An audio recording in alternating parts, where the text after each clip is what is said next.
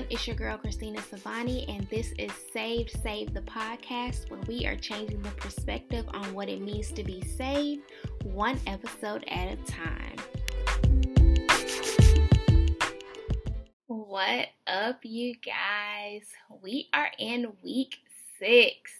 Oh my gosh, welcome, welcome, welcome to the Saved Saved podcast with your girl Christina Savani. We are in week six, and you know how we kick it off. We kick it off with my Nothing About Nothing segment. That is just how I open up the show, where I basically talk about randomness because Anybody that knows me knows I am a random person, and at any given time, there is a random thought floating through my mind. So, I always like to share something random that is going through my mind before we actually get into what is going on in the show. And I literally never prepare this part of the show because I want it to be as random as possible so you guys kind of get a taste of who I am. And today, um, I was actually thinking about an incident that happened to me when I was in college. So, and I actually posted it on my Facebook page. So, if you are friends with me on Facebook, you actually saw me post this. But I still have a pet peeve with my university because I went to a formal lunch and they served us fried chicken. Now, I'm not upset that they served me, a black woman, fried chicken at a formal lunch. I am upset because when you are at a formal lunch, you are supposed to use your fork and knife. You are not supposed to be eating anything that requires you to pick the food up with your hands. Yet, they served us food that you traditionally eat with your hands. To go along with that, I was sitting right next to the chancellor. So, me, I pretty much starved. like, I ate my sides, um, and that was that. Also, why at formal luncheons in the South do they give you unsweet tea? Like, why? They know that Southerners do not like unsweet tea like it's like 2% of southerners that like unsweet tea. Yet when they sit down your drinks at these formal dinners and these formal luncheons they're always unsweet tea. Who's drinking that? So then now i have to be the you know learning my etiquette stuff on how to put the sugar in my unsweet tea. Because i'm not drinking brown water. Like i'm, I'm just not. So i'm y'all let's just say I was hungry and I went to the student center after that lunch. And I think I went to like Chick fil A or like a burger place or something. I had to get food and something like a sweet tea afterwards because your girl was hungry. And I was, I still have like Avengers out for them, and it's been a very long time since that luncheon happened. But I have not get, forgiven my university for that. And apparently, they did some other people like that too. So I don't know if that's just like their standard um, menu for formal luncheon for students, thinking like, oh, students like fried chicken.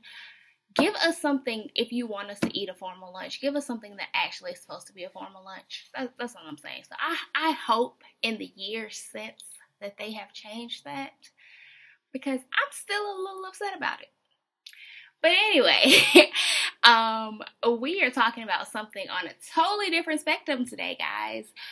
We are talking about love. Because you want to know what's coming up this Sunday? It is Valentine's Day. So it's only right that on the Save Save podcast, we talk about love on this episode because this is the last episode that you'll hear before Valentine's Day. And normally I don't do episodes based off of like time because I want my episodes to be evergreen to where you don't necessarily have to listen to them in order to get what's going on but I wanted to place this episode right here right before Valentine's Day, just in case you know anyone was like right caught up, that you go into Valentine's Day weekend just feeling all loved and secure and knowing the power of love.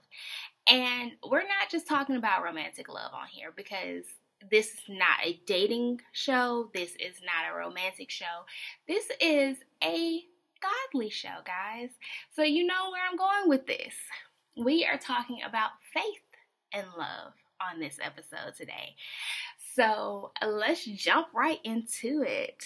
Um, so I love, love, love, and I know we're talking about love, but I love to ask people to define what love means to them. Because I feel like that always gauges how I interact with that person. And the reason I say that is because the way you define love typically determines how you go about your entire life.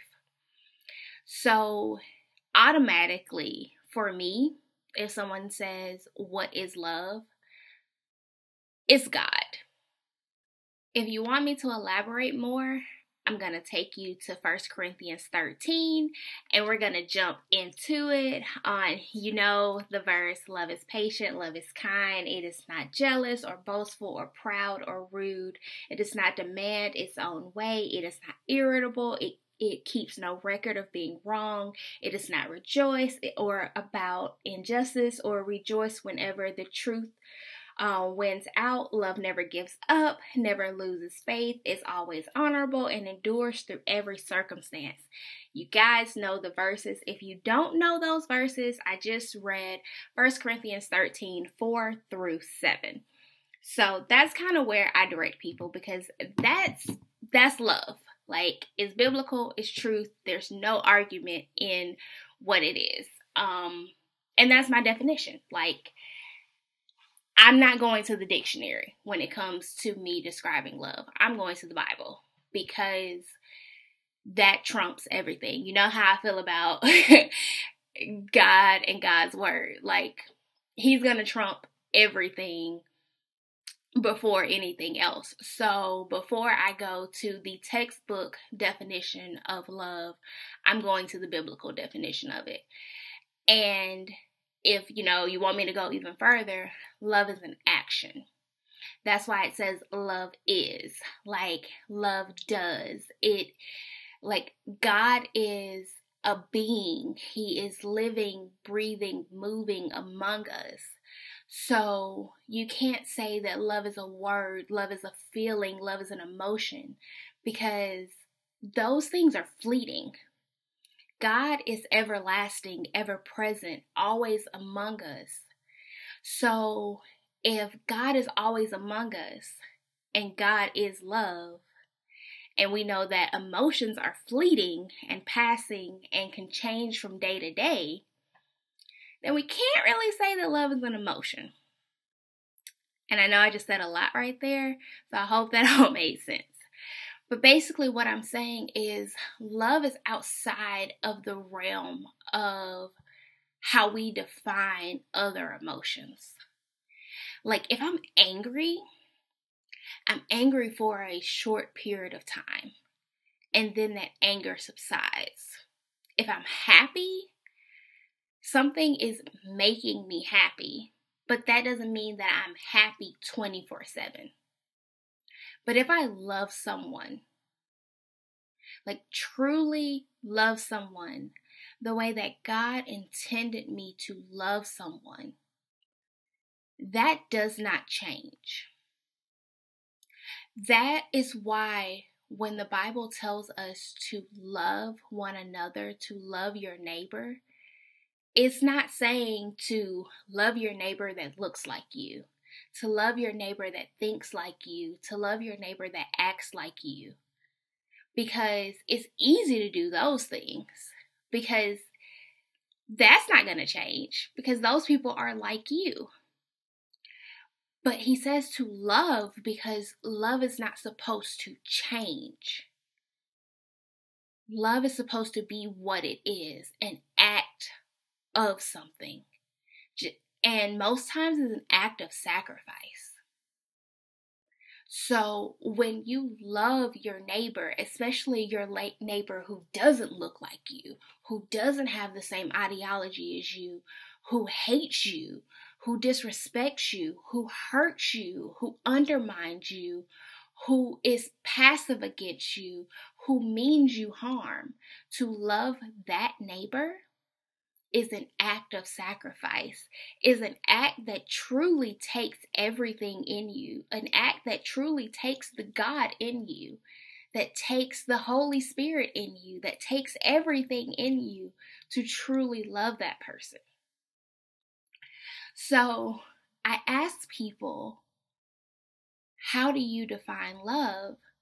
Because I want to know if they really understand that love should be everlasting, that love should truly be unconditional. Like there shouldn't be a conditional love and an unconditional love. Like love is unconditional, period.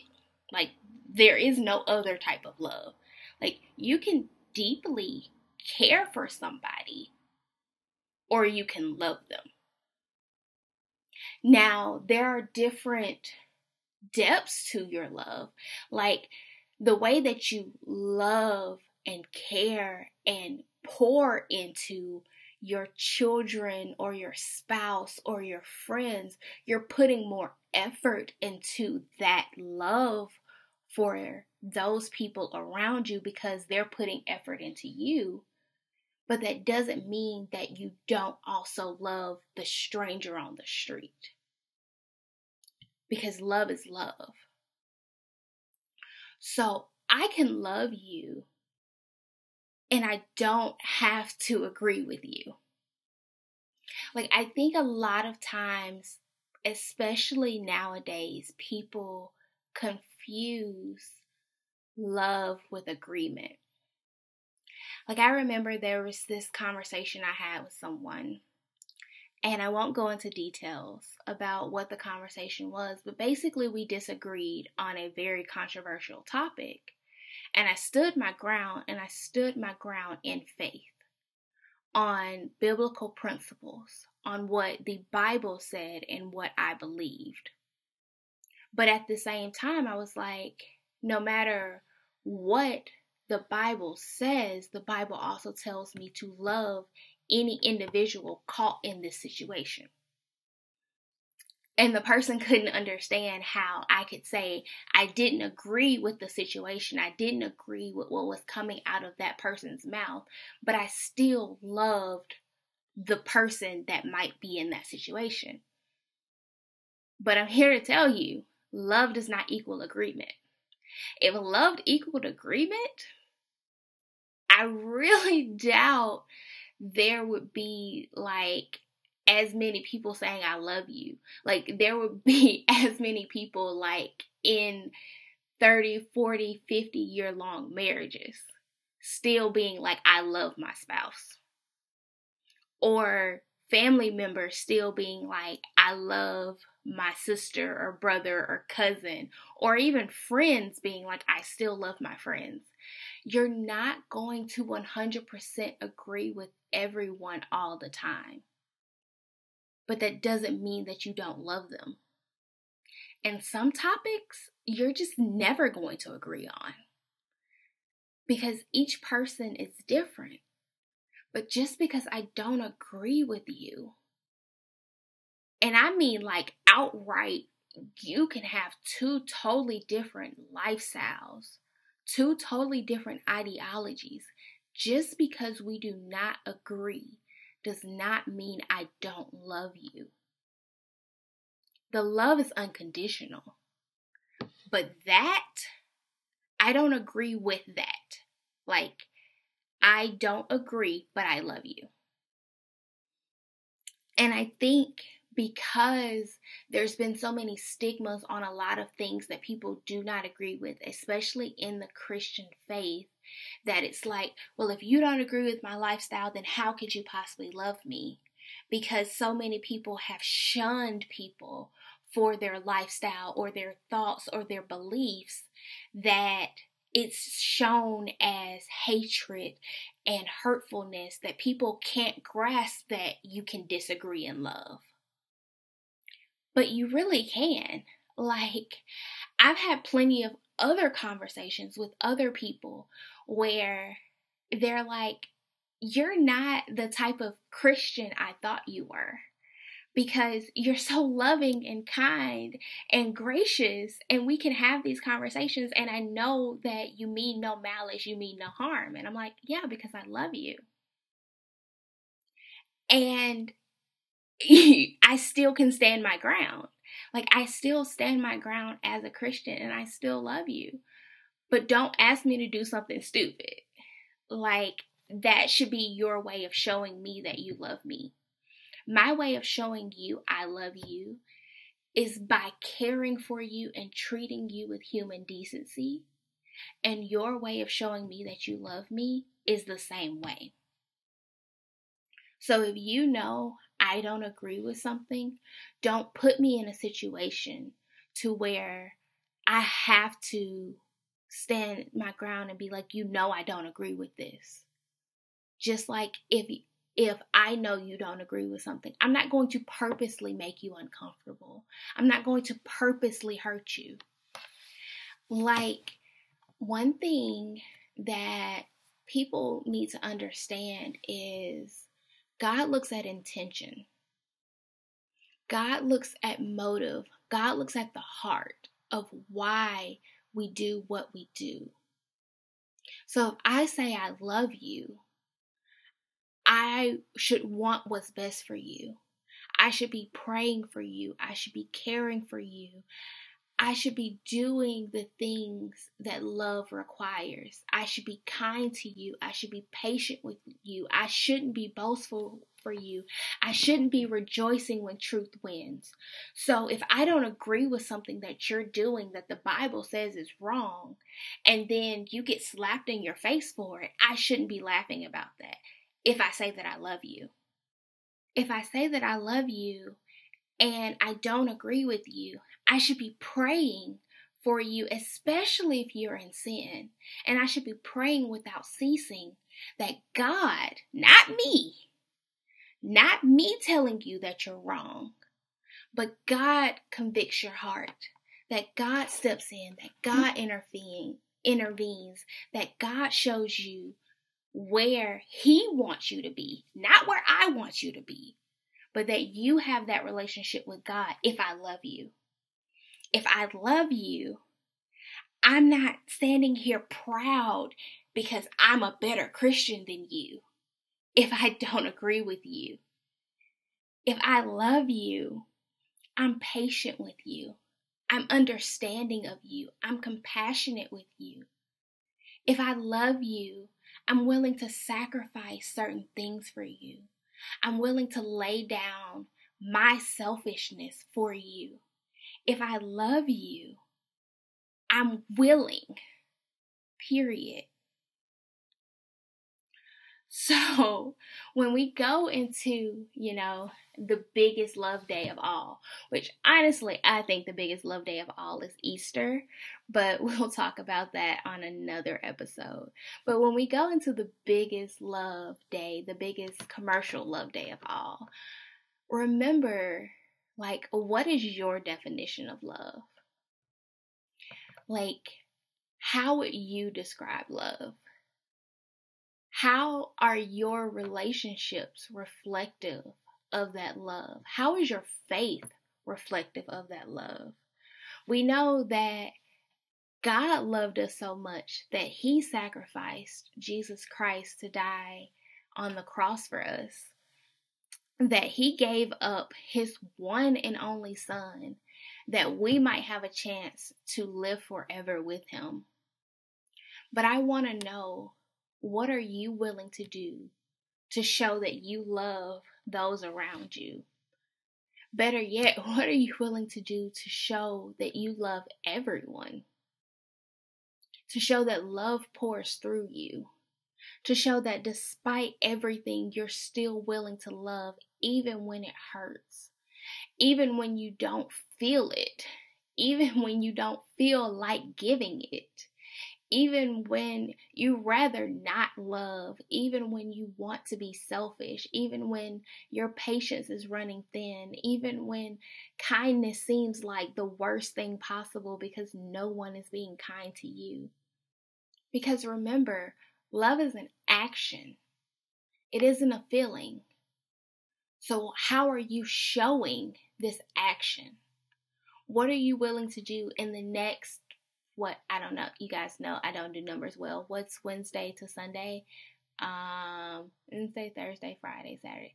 Next five days, what are you willing to do to show your love? I want everyone listening right now, if you're listening on time, for the next five days, challenge yourself to commit to showing that love. And not just the easy love. Like if you're a mom or a dad, not just showing it to your kids, because that's easy. Not if you're a husband or wife showing it to your spouse, or if you're a boyfriend or a girlfriend. Show the hard love. Show that sacrificial love. Show that love that Jesus showed in the Garden of Gethsemane when he was like, God, I don't want to do this. Like, this is not what I want to do right now. Like, I'd rather go chill and live out the rest of my days. Like, I'm I'm in my early 30s. Like, I got the rest of my life ahead of me. I want to be doing something else.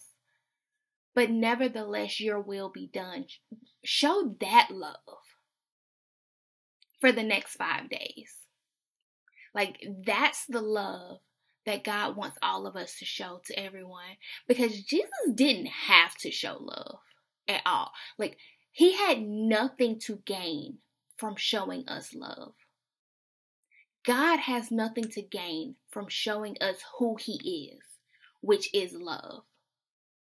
Yet he shows it daily. So don't think about what you're gaining from love. Don't think about what's in it for me or I don't need to love this person because they don't even know me, or this person doesn't even like me.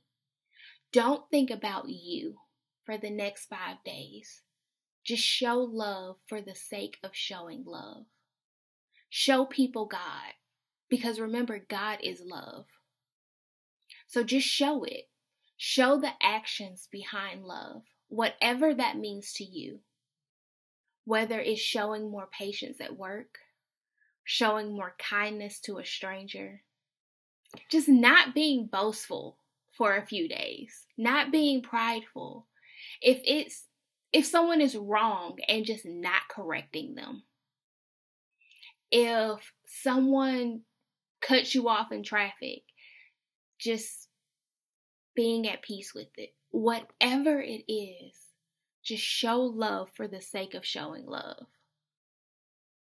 commit to doing that. I'm going to commit to doing that for the next five days. I've actually been committing to showing more love since the start of February um, to a few people. I've been doing it daily and it has been pulling me and it is pulling my consistency because I know that people are expecting it and I it's growing me and I'm doing it for the sake of showing love because it's growing me as a person and it's growing my relationships with these people.